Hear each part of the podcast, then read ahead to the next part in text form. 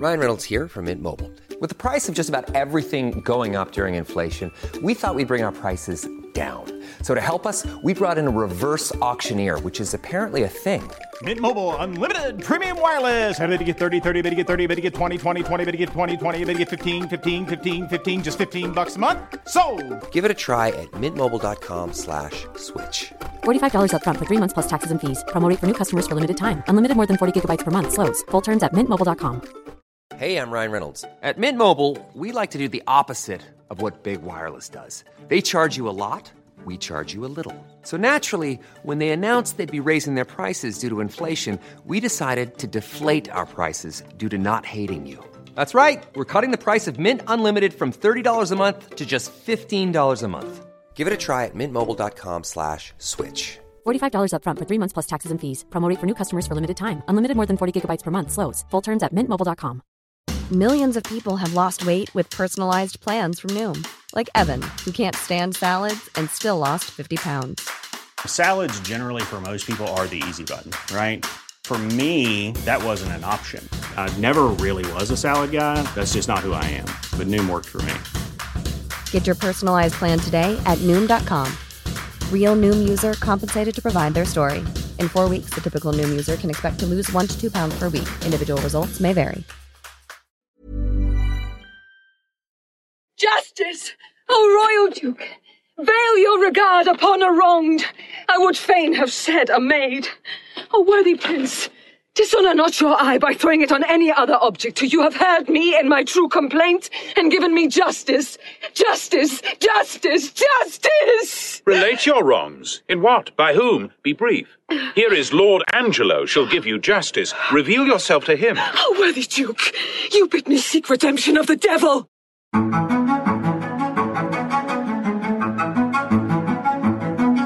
Hello and welcome to The Plays the Thing. My name is Tim McIntosh. This is your podcast for all things Shakespeare. And that was Isabella asking the recently returned Duke for justice. And you heard those last lines when the Duke said, Speak to Lord Angelo about your justice. And Isabella said, You bid me seek redemption of the devil.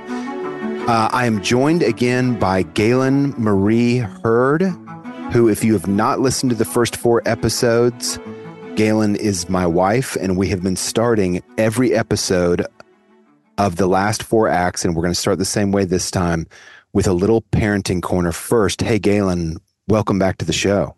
Hi, Tim. Thank you. Um, maybe you could tell the audience where you are and where I am because we're not both at home. hmm I'm in my our living room and dining room and kitchen. uh, I'm in our studio apartment, and you are in a little booth in your co-working space.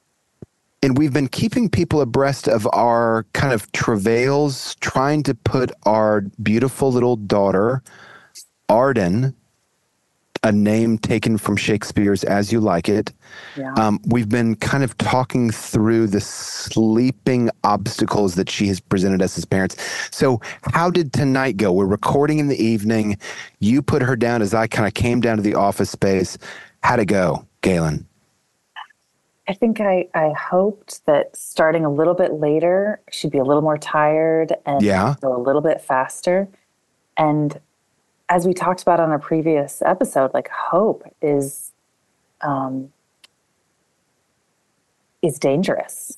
You Hope. just- Hope is dangerous. your your hopes can be dashed, and Yes. my hopes were dashed tonight. She she just took the full hour. She likes an hour to go to sleep. Ugh, of wind down. just yeah, just it takes that whole time for her little system to to let it go.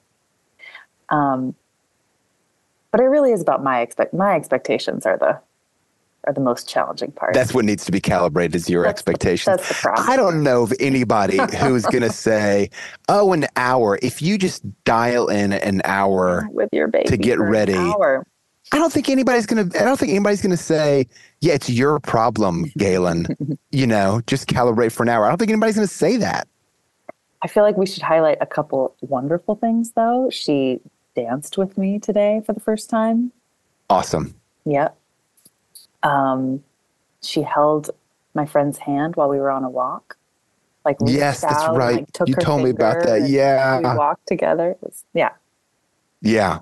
We're leading with the only feature of our daughter that we're not crazy about. But like everything else, we just, oh my gosh, she's just, and we love her. Um, Gaelyn, I just want to remind the audience that we are going to be joined a little bit later by Mary Pat Rogers. I'm going to give Mary Pat's bio when we bring on Mary Pat. We asked her to come on because she did master's work at the University of Dallas on this play, specifically the conclusion of Measure for Measure. I wanted her to come and speak into how she sees the end of the play. Gaelyn, Act Five. Here is my shorthand name for Act Five. Are you ready for it? It's both cheesy and like literary nerd at the same time. I'm ready. I call this act Duke Ex Machina mm-hmm. because the Duke comes on mm-hmm. after having been in disguise the first four, three and a half acts, mm-hmm. and he returns and he sets everything straight. So, like Deus Ex Machina, the kind of plot device where you just sort of like drop in a character who solves all of the problems in a kind of sometimes a ham fisted kind of way. That's a little bit how this act goes for me. The Duke comes in, there are all these problems marriage oh gosh um, life and death issues Mm-hmm. marriage issues legal issues and the duke comes in and he solves all of them. Mm-hmm. Like a god appearing on the stage. Yeah. i even wonder if we're supposed to kind of think of him a little bit like a god on the stage but i think mm-hmm. that's another question for another time. Gaelyn i'm going to ask you to help me do a lot of plot work before we start getting into the questions because I want to do the plot before we get into whether or not we find these solutions that the Duke presents us to be satisfying. Um, okay, so beginning of the act, Duke enters the city to much acclaim. The city has been waiting for his return. He brings forward Angelo and Escalus. He thanks them, and then we hear Isabella like from the audio that we heard at the top of the show, crying for justice. She has been wronged by Angelo, the man who has been in the Duke's place. She comes forward, she brings her complaint to the Duke. She calls Angelo a murderer and a hypocrite, an adulterous thief, a virgin violator. And the Duke, who knows everything, Yeah. he has been behind the scenes watching everything. And I kind of expected, I wonder if you did, that the Duke is going to be like, yep, Angelo, defend yourself. Yeah. Just set it straight right out the gate. Right. It's not what happens, is it? No. A little more complex than that. A little more convoluted. A little more convoluted. He calls Isabella insane, but then he realizes, you know what? She's actually a little bit too logical to be fully insane. So, hey, tell us your story. She tells the whole story about how Claudio was sentenced to death for impregnating his fiance. And then she says that Angelo tried to said you got a choice you can save claudio your brother's life by having sex with me that's the only way that you're going to get out that he's going to get out of this she refuses at first but then she cooks up this fanciful solution with this friar we all know the friar is the duke. And the friar and isabella bring mariana a long ago jilted um, fiance of Angelo, and they say, Mariana, Isabella is going to tell Angelo that he'll that she'll sleep with him, but instead you go sleep with him. That will save my brother's life. Instead, that all that happens, but instead, Angelo is like, you know what? Let's kill Claudio immediately. I got what I wanted.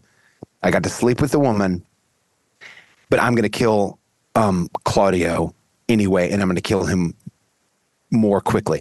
So that's the cry of justice from Isabella. Mm-hmm. Isabella is dismissed by the Duke. He orders her off to prison, and then we meet Mariana again. She is veiled, she's a witness.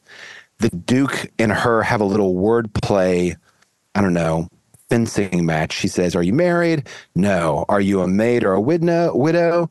No. And the Duke is like, Well, come on, where what are you? And Mariana says, Well, I've slept with my husband, but he doesn't know it. So therefore I'm not a maid and we're not married. So therefore I'm not um a wife either. Mm-hmm. So that's a fun little bit of wordplay. This mm-hmm. whole time, we know the answer to the problems.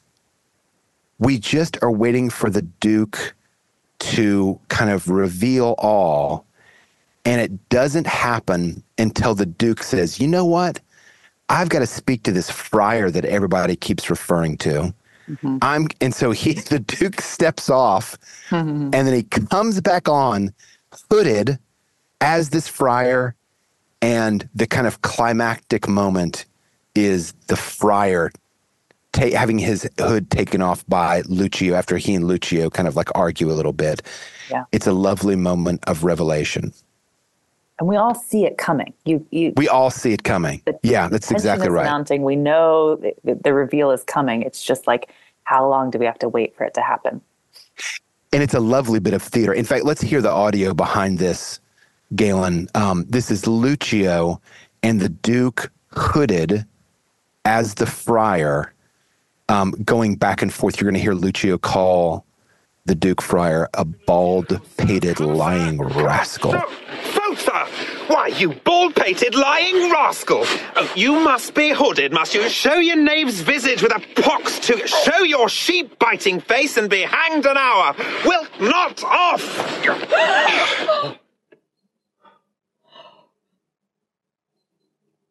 Art the first knave that e'er madest a duke. that was Lucio arguing with the Duke, and the Duke, after having pulled back his friar's hood and revealed himself as being the Duke, saying, Thou, Lucio, art the first knave that ever madest a Duke. So now everything is going to be made clear and right, but not before Isabella is asked by Mariana to kneel before the Duke and to ask for forgiveness for Angelo. And this is while Isabella still believes that, that Angelo has killed her brother. It hasn't been revealed that her brother is still alive. That's going to happen a little bit later. And Isabella does it. She kneels with Mariana and she says, Listen, when he started, he had good intentions. I think you should give him grace for that. And so it's a remarkable it's a remarkable bit, a remarkable bit of forgiveness I said at home to you. This really feels like a Christ-like moment. Like we ask that you forgive the person who has done us the most wrong. It's a beautiful moment. Mm-hmm. And now we move on to the Duke making all these marriages. And the surprise one, you called it, Gaelyn Marie. You called it, didn't you? At the, at the end of the last show, I said, like, what are we going to be looking for in Act Five? And you said it. Yeah, Isabella and the Duke. Like, why not? These two noble characters who Right. have been in cahoots. Like, he's been helping her out behind the scenes. He's gotten to know her. Um, why not? Why not? Why not? Why not? So, this is maybe the big question. Like, why not? Does it work for the play? Does it make sense of these characters? And I have asked a special guest to come on and join us. Let me give you her bio before I welcome her to the show. Mary Pat Rogers gratefully received her master's degree from the University of Dallas, and she's been teaching rhetoric, Latin, British literature, especially Shakespeare, in classical schools for the last 10 years. Mary Pat, welcome to the show. We're delighted to have you here. Yeah, thank you so much, Tim. I'm delighted to be here. What a joy. Mary Pat, you've got you've got kids too. I do. I have two kids. Um, our kids actually share a name. Um, so Wait, our daughter they do.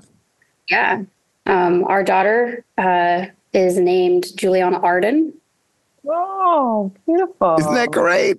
That is awesome. That is great. That is great. And she, I assume, is also named after the Forest of Arden and As You Like It. Is that true? Yes. Yeah. It's yeah. Directly from Shakespeare. Yeah. Yeah. We're officially in like Shakespeare nerd land. This is like, this is so great. this makes me so happy. Um, Mary Pat, I want to, I want to ask you a question about your master's work.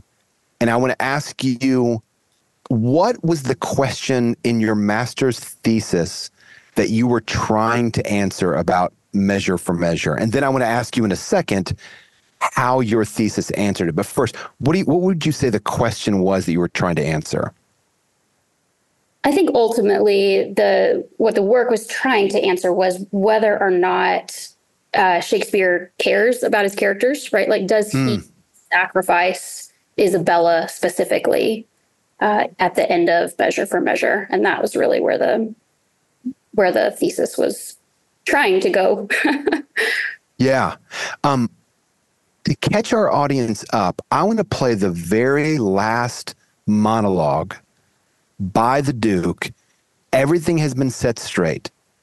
Um, Angelo is now engaged to Mariana. Um, forgive me, Claudio is now engaged to Juliet uh, Lucio is engaged as kind of a punishment to this punk, this prostitute that he kind of was bragging about sleeping with, Kate Keepdown, subtle name. And the very end, there's a proposal, it sure sounds like, from the Duke to Isabel. Let's listen to the audio. This is the very close these are the very closing lines of the play. She, Claudio, that you wronged, look you restore. Joy to you, Mariana. Love her, Angelo. I have confessed her, and I know her virtue. Thanks, good friend Escalus, for thy much goodness. There's more behind that is more gratulate. Thanks, Provost, for thy care and secrecy. We shall employ thee in a worthier place. Forgive him, Angelo, that brought you home the head of Ragozine for Claudio's. The offence pardons itself. Dear Isabel. I have a motion much imports your good, whereto, if you'll a willing ear incline, what's mine is yours, and what is yours is mine. So, bring us to our palace, where we'll show what's yet behind that's meet you all should know. That was the Duke speaking to Isabel. Dear Isabel, I have a motion much imports your good. Whereto, if you'll a willing ear incline, what's mine is yours, and what's yours is mine. So bring us to our palace where we'll show what's yet behind. That's meet you all should know. That's the text. Nothing more in there from Shakespeare's hand other than an exit. So, Mary Pat, you told us what the question was that your thesis was trying to answer. Can you tell us what the thesis ended up arguing? Well, originally, the thesis ended up arguing that Shakespeare at least attempts to save Isabella uh, particularly from the Duke, and he and that he's doing so using something that I was calling a rhetorical silence. Mm. Um, silent moment, two silent moments specifically that are acting rhetorically rather than just uh, as a void, and that both of those silences can be read textually as a not not only a, a refusal to marry him, but a reentrance into the uh, life as a Poor Clare, as a as one of the nuns of Saint Clare. Can you tell us where those silences fall? Sure. Yeah. So we have uh, one of them uh, that we heard in the audio that was just played. Uh, so the second one occurs uh, right um, right after he um, says, "Where to if you'll if you'll a willing ear incline." Mm. uh, what's mine is yours and what's yours is mine. That line actually ends in a uh, like a poetic caesura, um, and so there's a space there for her to interject if she wanted to or was allowed to, or you know, however you kind of want to think. Right. About. Um, so there, there's one, and then the other one is uh, the during the right after the first uh, marriage proposal that he gives and he actually asks her to speak there. Um, Second time, he asks her to listen. So the first time he says, um, "Give me your hand and say you will be mine." He is my brother too. And then there's this Mm. mistake in the middle of the line um, where there's a pause. I mean, there's a hard stop there in the middle of the line. And then he says, but fitter time for that. It's almost like depending on how long that um, that pause is, that can be a really awkward moment. Yeah. Mm-hmm. Okay, so I, I just have to interject here. No, go ahead, Gaelyn. Go ahead, Gaelyn. Well, but fitter time for that. It, it sounds like after the second pause, there's okay, but we'll talk about this in in the castle. Like, let's go on. So he's kind of like moving it along after an awkward silence both times. Both times, yes. Yeah. He he doesn't. Um, he does. Tr- he does either uh, fill the void because he was expecting there to be a void, or he fills it because now there is one, and he he doesn't. He wasn't expecting it. Yeah. Yeah. Yeah. When we were watching, we watched the old BBC version from the mid 80s. And Gaelyn, I wonder if you remember this. When the Duke says those last lines, the mm-hmm. camera holds her in frame with the Yeah. Duke, and there is a long pause, right? And then, and he's holding his hand out the whole time. And it's probably, what do you think, Gaelyn? A five second pause, Mm-hmm. which Long in enough. screen time, it's a long time, right? And then she gives, she puts her hand in his, And and, they cheers. hand in hand. Yeah, everyone cheers. Mm-hmm. And I didn't say anything to Gaelyn because Gaelyn is just taking this act by act by act. Mm-hmm.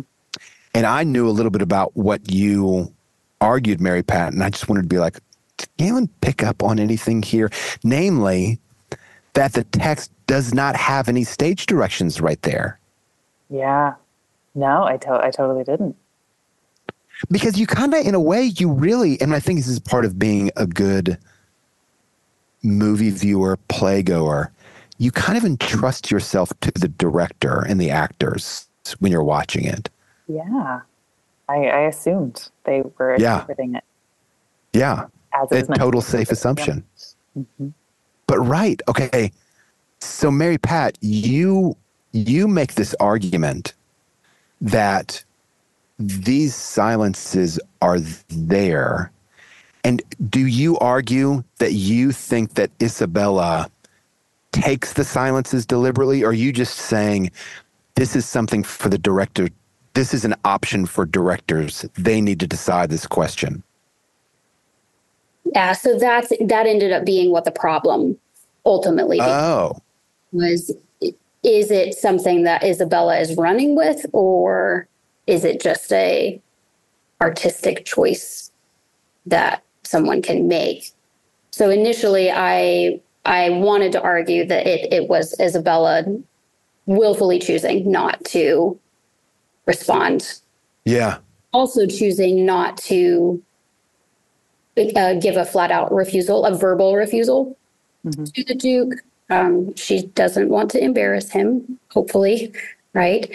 Um, she is, she has uh, completed the task that was set before her. So when she says that she's in the in Act One, uh, when she says she's going to ask the mother for leave, uh, she that's kind of the plan. She's going to go save her brother, and then the idea is that she will return.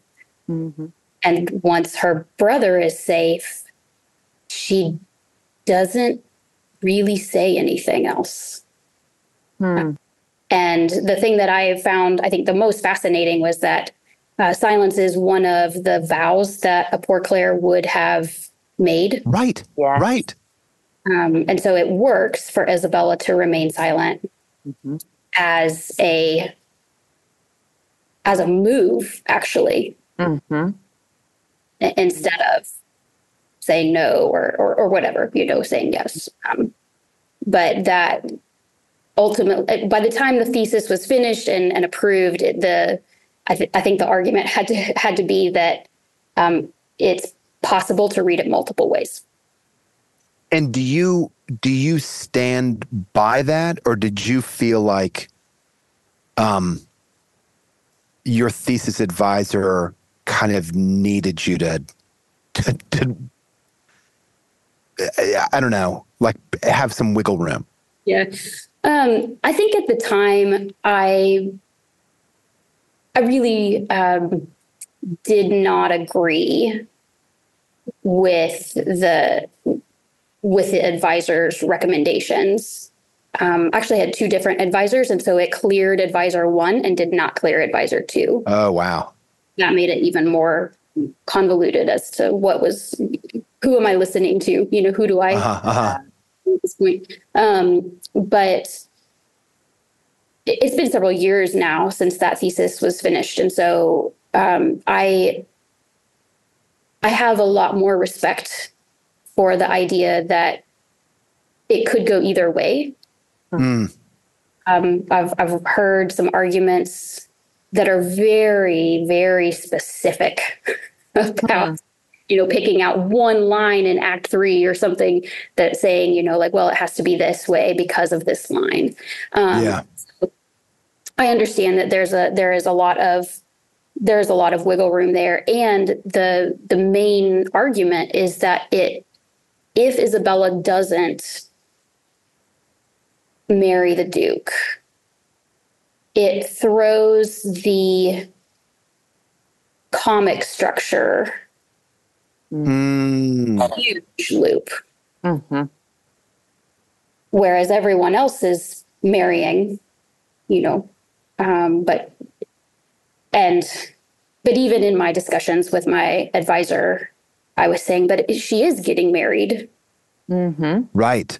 The church, you know, she's Yep. she's giving herself to to God, to the divine, and so um, there's still a marriage that's happening. It's just not the same mind, Yeah.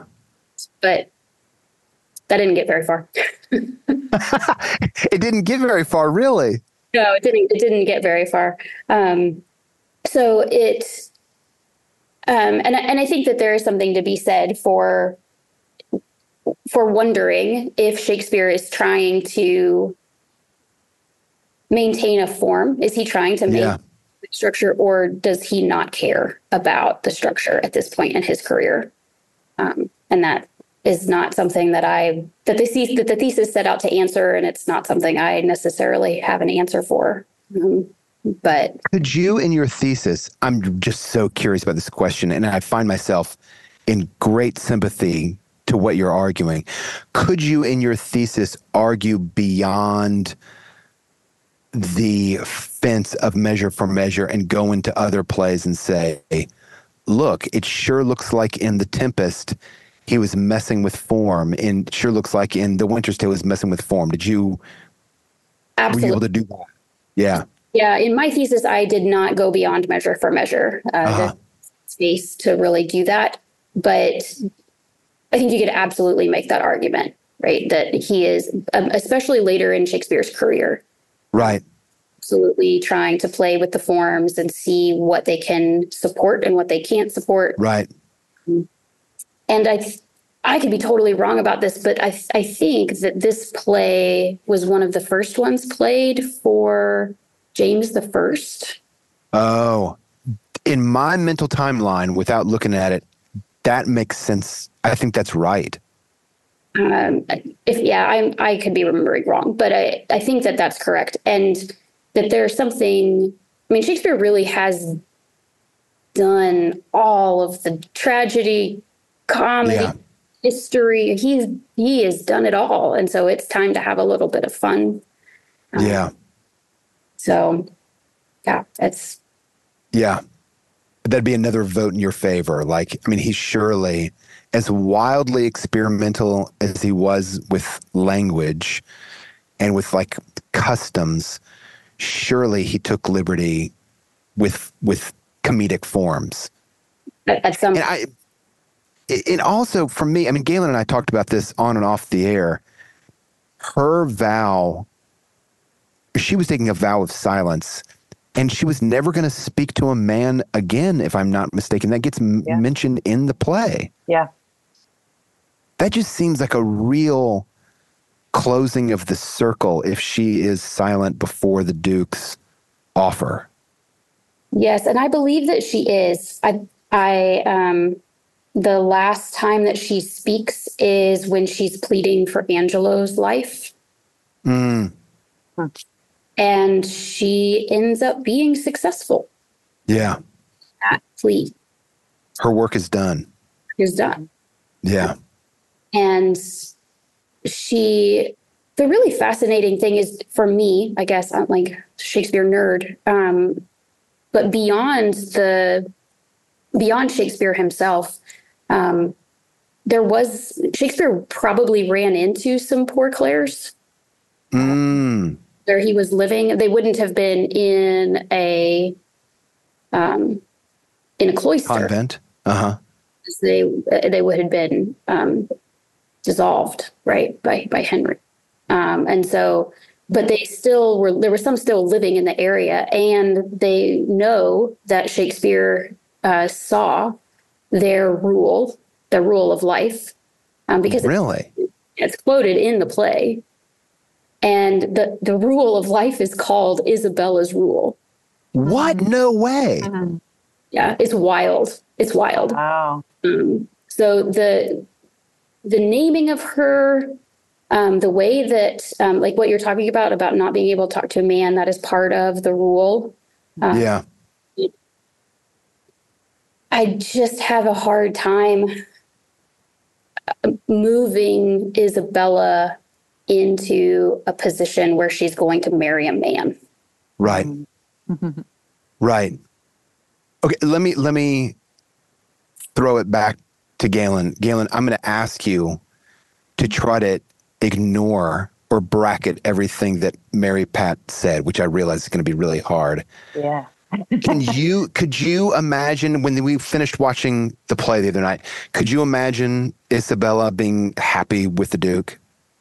So to me, it it makes me think of um of the sound of music. I'm like, there's in some way, there's some part of me that thinks, but if the right man comes along who is just yeah. enough and and and good enough and um and has enough like greatness in him, but also he's righteous, like maybe, maybe it could work. What I don't like the idea of is that he's like, you, I'll have you. And she's Yeah. like, okay.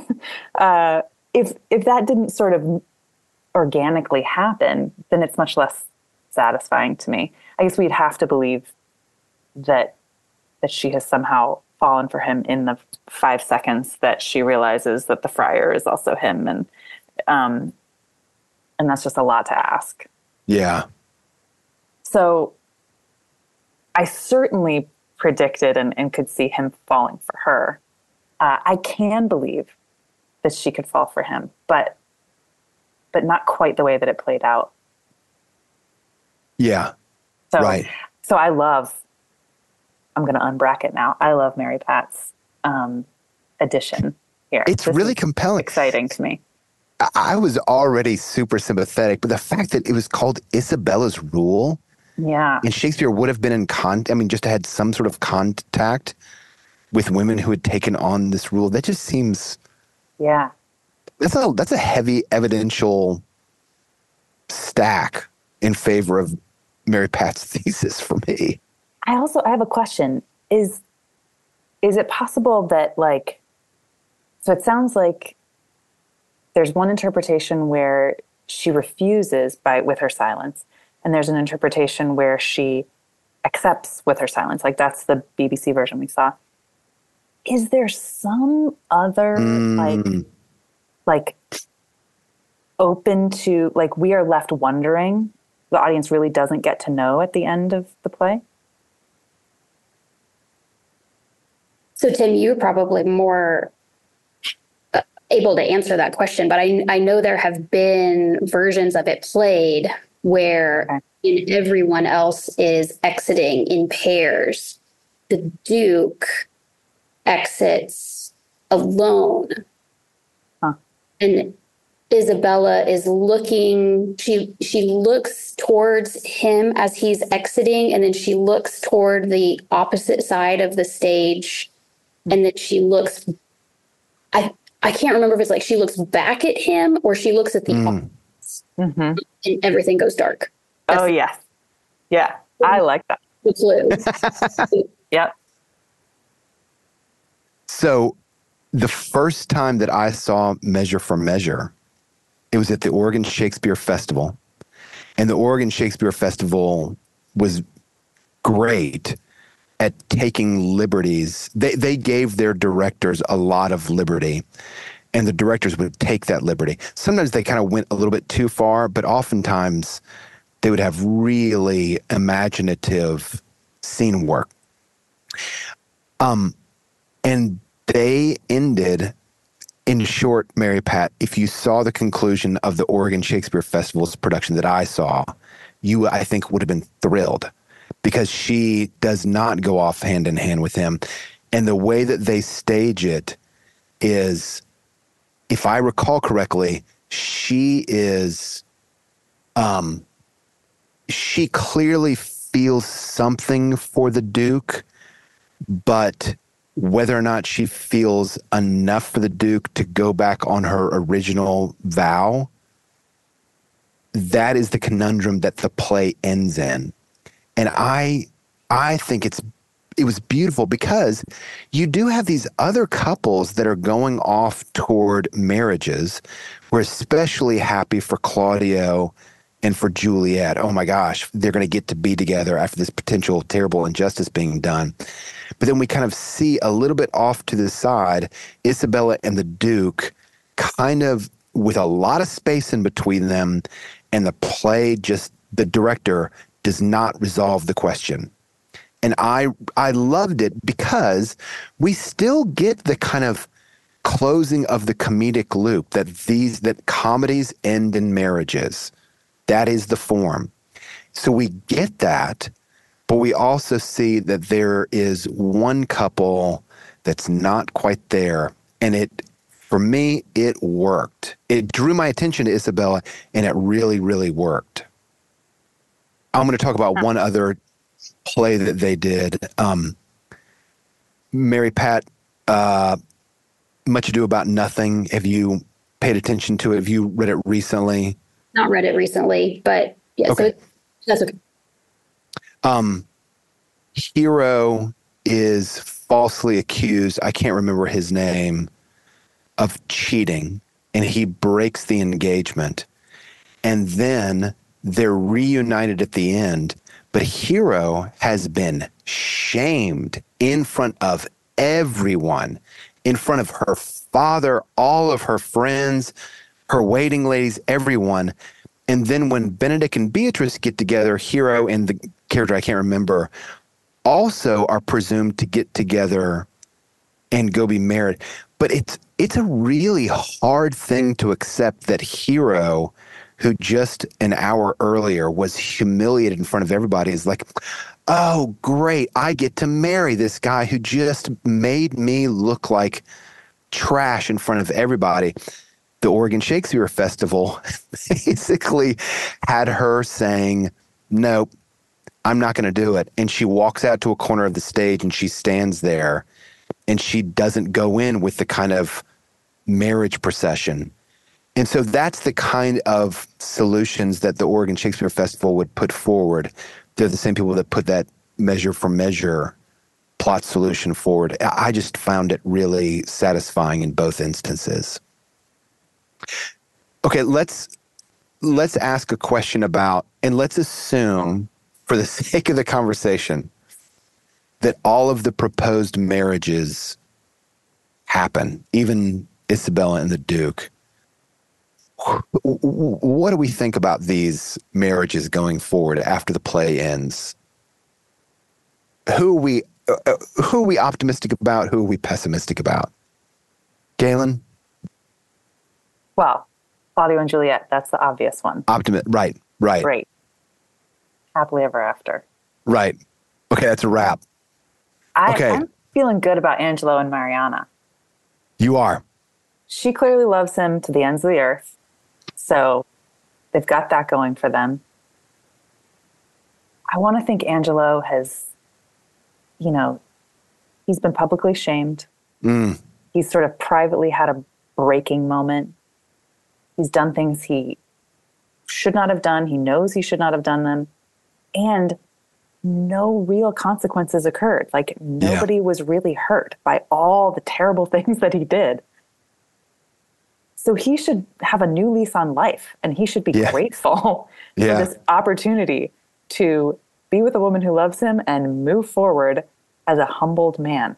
That's what I'm hoping for Angelo. yeah, I mean, in this scene, he's asking for death. Yeah. He's like, I'll just go ahead and like take my head off.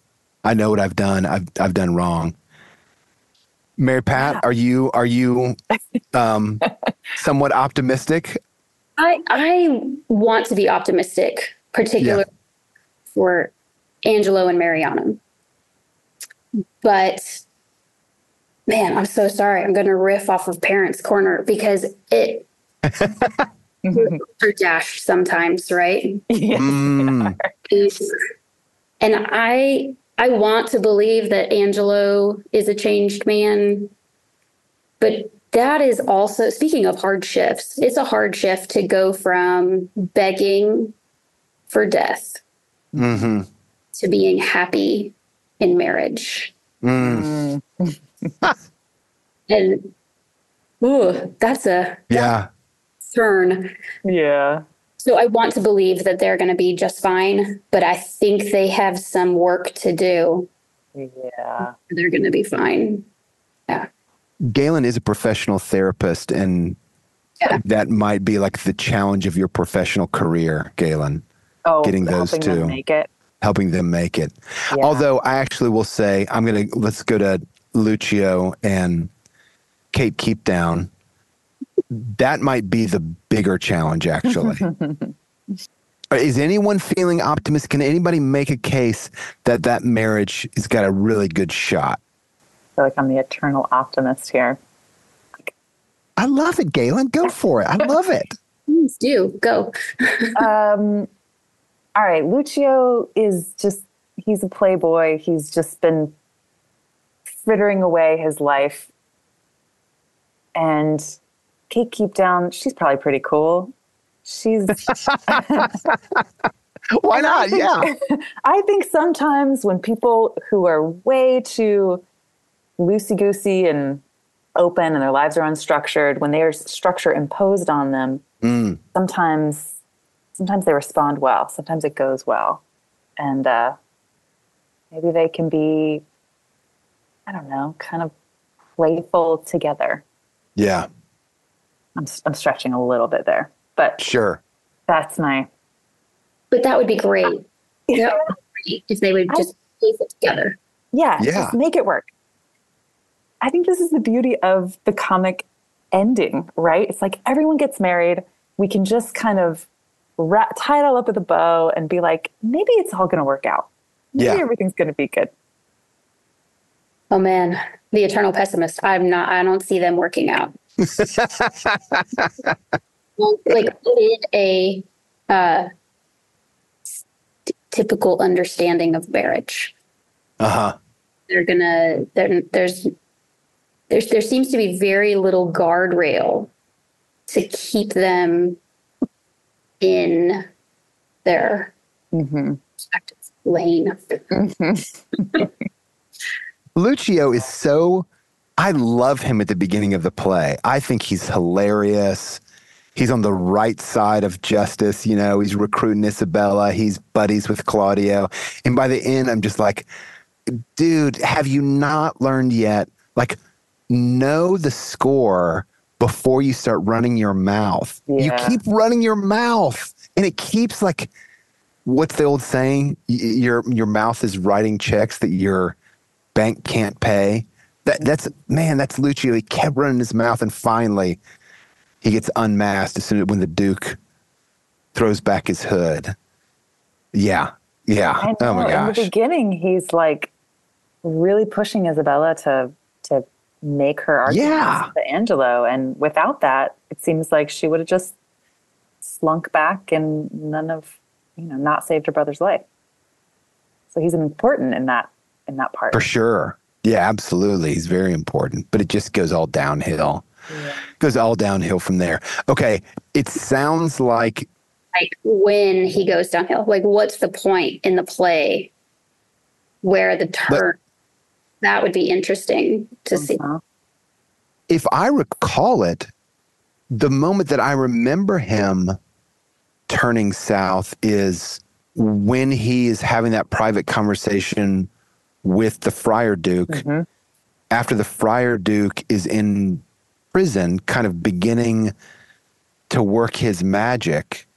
And he kind of bumps into Lucio and they have that comedic moment. But is there something that leads that moment that maybe makes Lucio turn a little sour? Oh. I don't know. Yeah, Yeah. to look back. Yeah, I don't know either.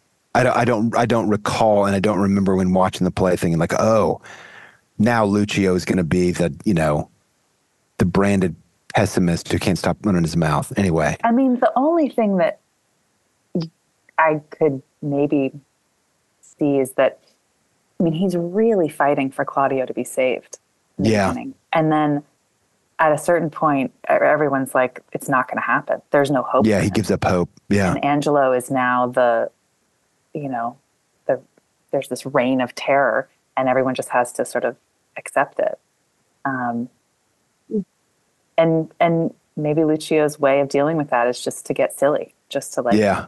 nothing matters, make it super light, be playful. Um, I can imagine that. I can see that.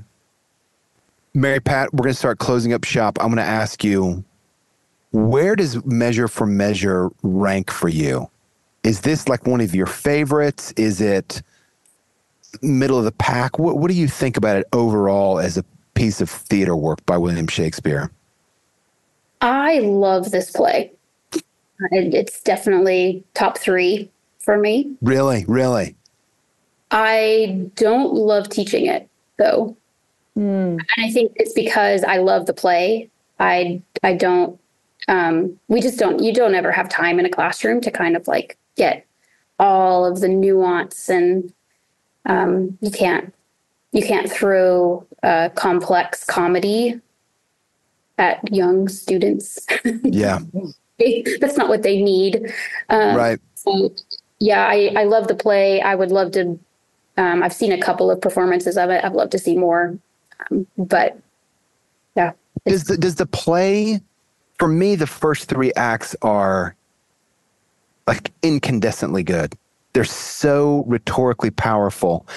I struggle with acts four and act five. It seems like Shakespeare kind of like bolted on a murder mystery or something like that, that, you know, um, d- d- the last two acts bother you at all? they they do well. So I notice them more uh, because they are they are more upsetting for sure. Yeah. part of the reason, and you're right, the, the first three acts are rhetoric, rhetorical genius is happening Yeah. on stage. But, um, and of course, Isabella is a big part of that. She's not the only part, but she is a big part of that. And Yeah. uh, things start unraveling for Angelo, who's kind of our other rhetorical genius, that you kind of start sensing like everybody's losing a grip Mm. going on. Um, and and this is part of what um, part of the question of the thesis was, you know, does Shakespeare sacrifice his heroine? Um, if he does, that sacrifice is very slow. Mm. Is uh, her line count diminishes over the course of the play, so that all almost all of her lines are in the first three acts. Huh. You hear very little from her in the last two acts. And so there's this move away from Isabella, uh, Mm. like a, almost a removal of autonomy. She's not Mm. of managing her affairs anymore. Um, and so I think that that lends to that that shift in feeling, Yeah. how we feel about the different acts. Um, because if she was, if she sparkled all the way through, it wouldn't be the same play. Yeah. So why not have her sparkle the whole way through? Why not? Because it becomes the Duke's play. The last two acts, it becomes the Duke's play. Which is a shame. And it right, because it diminishes the play. Totally. Yeah. Um, and I, I mean, and I wonder, I think that's kind of where um, getting more into the history of it and, you know, if Mm. it's the first play that James the First sees and, and that he's the, um, you know, he's the He's the Duke coming into the city. Duke coming in. Yeah. Um, you can imagine that Shakespeare wouldn't necessarily have a lot of leeway. Mm. Yeah. Isabella Sparkle the whole time, right? She, Yeah. somebody, the Duke has to rule and reign at the end of the day. Yeah. Yeah, that's a that's a great that insight kind of helps absolve a little bit the the kind of problems of the last two acts for me. Hmm. It doesn't make the play any better for those last two acts, but I think it, it's a little bit of an understanding about why Shakespeare his hand might have been forced. Hmm. Yeah. Can we can we just ask what what the Duke was up to this whole time? Yeah, what was the I would Duke like up to to? hear from Mary Pat? you. That, that is the question, right? What is doing? I don't know. I Yeah. because at the end, his last two lines bring us to our palace where we'll show what's yet behind. That's meet you all should know. Like there, there is something else happening, com- like totally behind the scenes. No one has any clue what's going on. What is it? Yeah. Or is he just calling everybody's bluff? I don't know. Hmm. And there's it. probably I'll tell you what's going on. Yeah. Okay. Let's go. but after the play ends, Yeah, yeah, yeah. When no one else, when the audience. come audience back here. Let's let the curtain fall. I'll let you guys know. Mhm. And I, for me, I don't know that there's enough textual evidence to make a real rigorous case that like the secret plan was X. Like I, I couldn't pick it out. Mhm. I mean- the mystery is part of the play. he certainly doesn't even if he, even if his whole point is to out angelo Mm. Mm-hmm. there's no way that the duke could have pinpointed that angelo was going to go for claudio Mm. isabella was going to step in for claudio right there are so many moving parts in all of the choices that angelo could have made that he didn't make Yeah. i think the duke is just flying by the seat of his pants Probably so. At the end of the day, it sure seems that way. Um, Hey, um, Gaelyn, go ahead. Go ahead. I I'm sorry. I have more thoughts, but I know we need to wrap it up. I want to hear your. I want to hear this thought. One Yeah. last thought. Okay. When the Duke in the um, when Isabella accuses the uh, Angelo, and the Duke doesn't immediately clear it up, it seems like that is giving Angelo one last chance to be honest, Mm. um, or to incriminate himself, to like say that lady's crazy, she needs to be locked up, and Mm. then his fall is even worse because he has said publicly, like she's called him out and he has said publicly, nope, it's on her. So he gets another chance to be like, to do another terrible thing. Um, and to me, this whole play is about Angelo. It's the fall of Angelo, um, and his ultimate, like possible redemption, or at least the grace given to him by Isabella. Um, And the most powerful moments to me, although Claudio's you know monologue is very powerful, the most powerful moments to me have been watching Angelo crumble and make these decisions, like going downhill.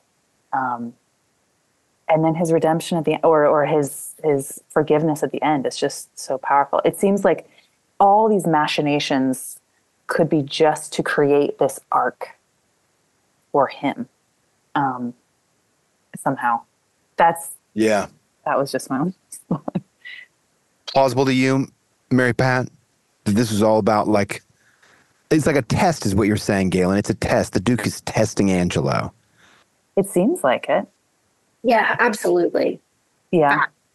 Um, I mean, he wants to know what Angelo is made of. I think he, I think he has some knowledge. He knows some of it, but he doesn't know how far down it goes into Angelo. Yeah. Yeah. And uh, I guess the question that I still have though is why? Okay, so like, so if Angelo is the second in command, is it all just a training ground Hmm. for later? Is this Right. With human lives at stake. uh, with is this Angelo's training ground? Yes, Mm-hmm. someone could have been beheaded. Someone was actually, Yeah. but we don't really know him, so it's fine. Oh yeah. well, it it strikes me that there's a kind of metaphor here in in the way like human life goes. That that there's temptations, there's all kinds of opportunities to make terrible decisions, and there's something kind of beautiful but but surprising about the grace given to him at the end, despite all the mistakes he's made hmm um, by this Christ-like figure, Isabella. Yeah, but yeah, why in within the context of the play, not as a metaphor, but just in the reality of it, why would why would the Duke go to all this trouble?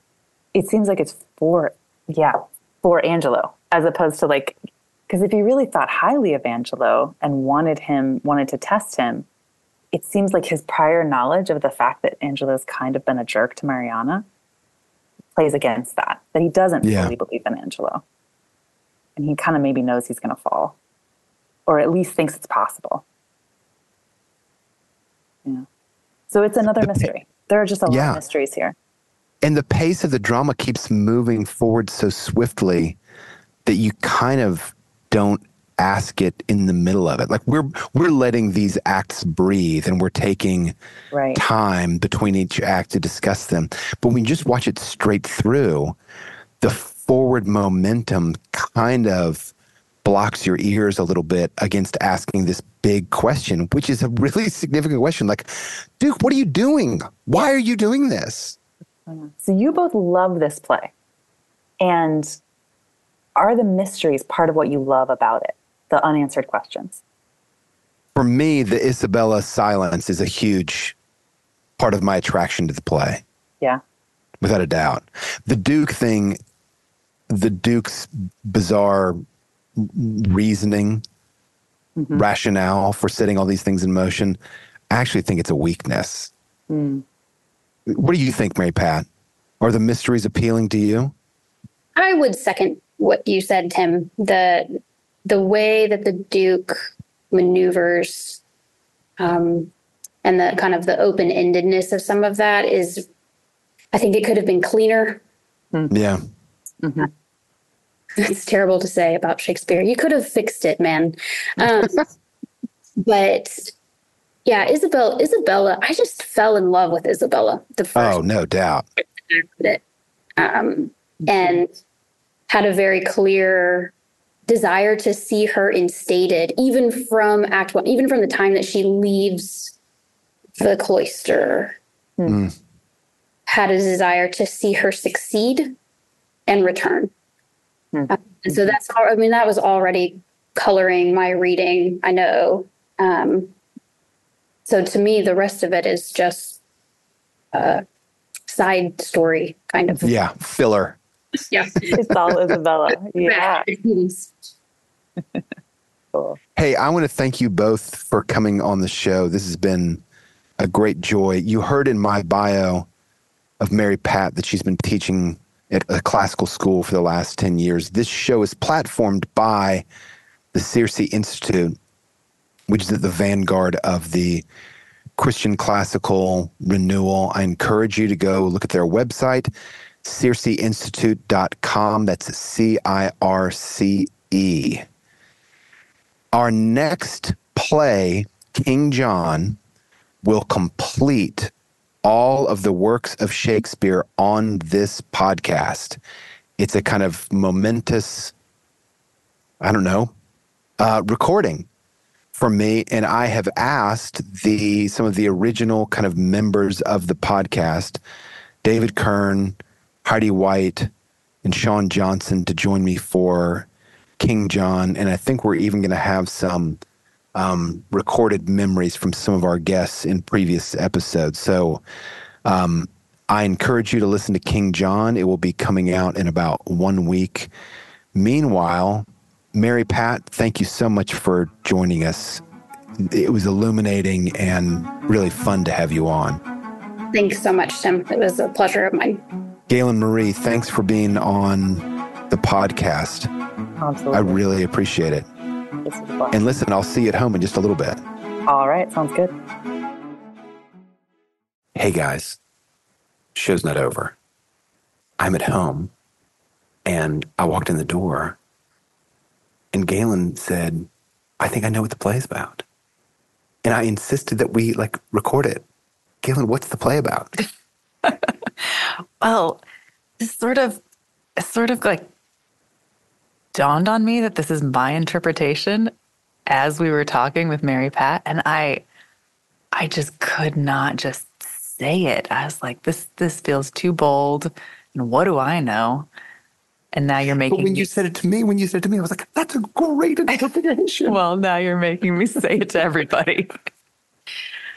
so, like I said, I really think to me this play is about Angelo. It's about the fall of Angelo, and um, and that it's possible that all this has been constructed um, to sort of give him an opportunity to. He's being tested, right? We kind of said that, and and what's hard to buy in the context that it's in is that we don't think he's worthy of this opportunity. He doesn't, it seems like the Duke already knows he's not worthy of this opportunity.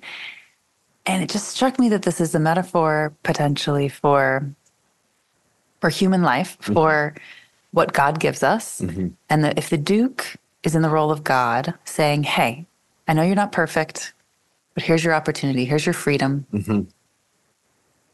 Here's here's the playground and you can make mistakes. And and he does. He sins and then he sins to cover up the sin and then he lies about it. I mean he just goes all the way and if isabella is the christ-like Yeah. character she comes in and pleads for him like pleads for him to be forgiven and for the slate to be washed clean and all he has to do is get married like be in love Yeah. um, and he gets to walk out free. And it's really quite beautiful because you watch him, him tortured in the midst of his sin. You know, he says, I wish I had not. And, and really, everything is, well, I guess, like I said earlier, like all, he wishes he had not killed Claudio. Turns out he hadn't really killed Claudio. There's this total absolution for Mhm. him. And it's just this incredible grace, and he's not worthy of it. Right. Mary Pat and I said at the end of the show, first three acts are about Isabella, last two acts are about the Duke. But to your point, the whole play is about Angelo. Angelo is forcing all of the action. Mm-hmm. And so if we think of him as sort of like, yeah, he's really kind of our protagonist. He's our main character. He's the one that we're watching to see if anything changes it kind of unlocks the play. It's a very typological Christian interpretation of the play. And I think it works very neatly. It also makes it this interesting um, interpretation of the Duke saying, What's yours is mine and what's mine is yours Yes. Oh my gosh. to Isabella, because Right.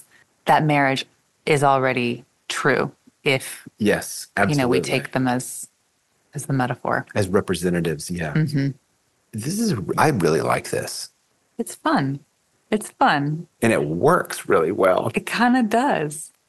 But um, you know, I still feel like what do I know? That I, but but this is the beauty of Shakespeare that there's there's a lot of richness there. So you get to play with it like this. So thanks, Tim. Thanks, Gaelyn. it's late. Let's go to bed. All right, good night. good night.